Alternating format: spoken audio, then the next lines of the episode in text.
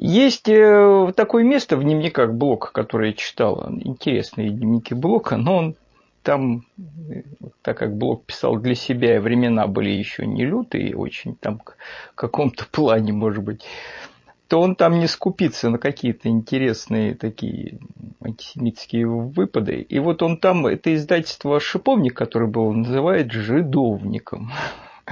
Ну, издательство, оно, конечно, было интересное для Серебряного века, много разных авторов изданных. Ну, ничего не хочу сказать, но просто оказалось, что это название шиповнику придумала первый, кажется, Зинаида Гиппиус. Я вот тут смотрю такой текст, читаю. Э, там кое-что интересное. Так родилось издательство «Шиповник», непременно перекрещенное Зинаида Гиппиус в «Жидовник». Письма Мережковских Борису Савенкову, вот ссылка есть. Сыгравшая более суще... чем существенную роль в истории литературы начала века. Судя по письму и последующим действиям Гржебина, Капельману и, возможно, их неназванному партнеру – отводилась роль инвесторов, но откуда могли бы взяться крупные суммы у наследника минского лавочника? Вопрос этот, признаться, до сих пор остается непроясненным. Существенная часть архива, изданная, пропала. Да, вот бывает в историке. А с одним из оставшихся документальных комплексов пишет автор этой статьи, я не работал. По одной из версий, совладельцей шиповника была упомянутая выше Антик, Капельманова сестра, имевшая собственные средства. Как бы то ни было, дела молодого издательства пошли исключительно успешно. Собственно, ни одно из предприятий 1900-х годов, нацеленных на сотрудничество с писателем-модернистом, не развивалось так динамично и масштабно. Я сейчас расскажу немного про шиповник. Это мы еще давно посадили шиповник в качестве живой изгороди. Вот в качестве живой изгороди эта штука очень крайне надежная. Мне кажется, что, наверное, полосу препятствий спирали Бруно больше шансов преодолеть, чем прорваться через шиповник. Очень мощное преграждение, оставишь здесь кожу, мясо и вообще кишки, наверное, на этих шипах. Но проблемка, за этим ухаживать имеет тенденцию к быстрому разрастанию. А вот пытаться это все обрезать и убирать как-то, тоже с мясом и с кровью приходится. Потом шипы устаешь это вырывать себя. Но самое главное, как оно размножается.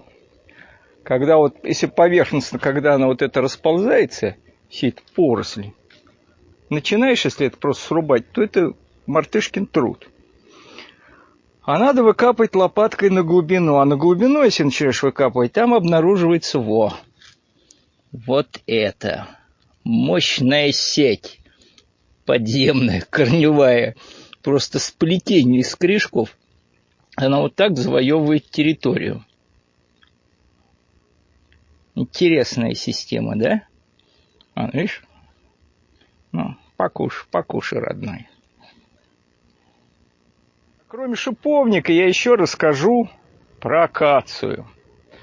Когда давно вот тут на участке дачном, у нас там, я не помню, помидор сидели, выросло вот такое маленькое выгонка акации. Ну, акация хорошее дерево, красивое, цветет красиво. И вообще у нее такой рисунок ветвей очень удивительный, когда даже без листьев стоит. Нравится мне это дерево. И я взял его, посадил во враг. А во враге мы здесь свое время сажали картошку.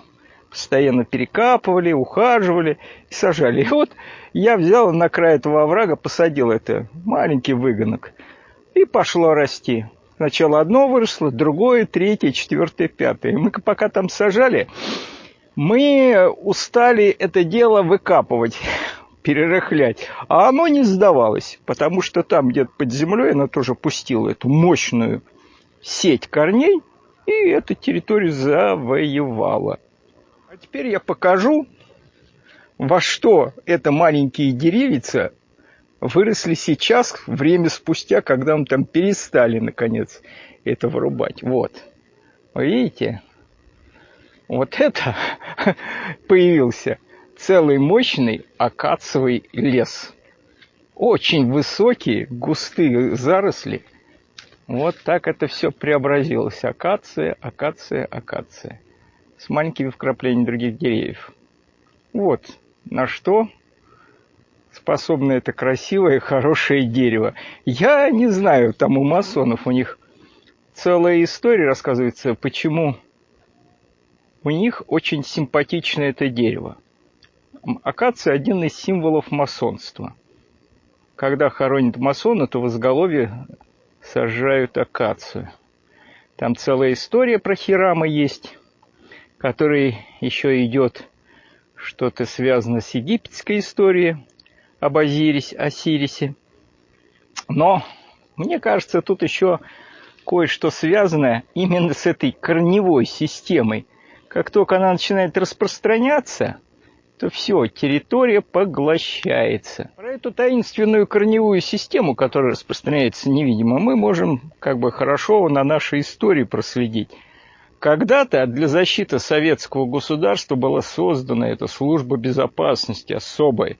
Там, на эмблеме меч и щит, орден меченосцев, которые должны были защищать советское государство от всякого врага и вовремя пресекать от всяких там каких-то напастей на советскую родину. Но когда-то в этой структуре, которая уже стала называться КГБ, пустило корни нечто – который стал распространяться, распространяться, и многие работники самого КГБ даже не подозревали, что там такое вызревает. А в итоге в этом КГБ вызрело вот это ядро заговора против Советского Союза, которое потом наше государство и уничтожило. Ну, это вот такие примеры чисто прикладного символизма.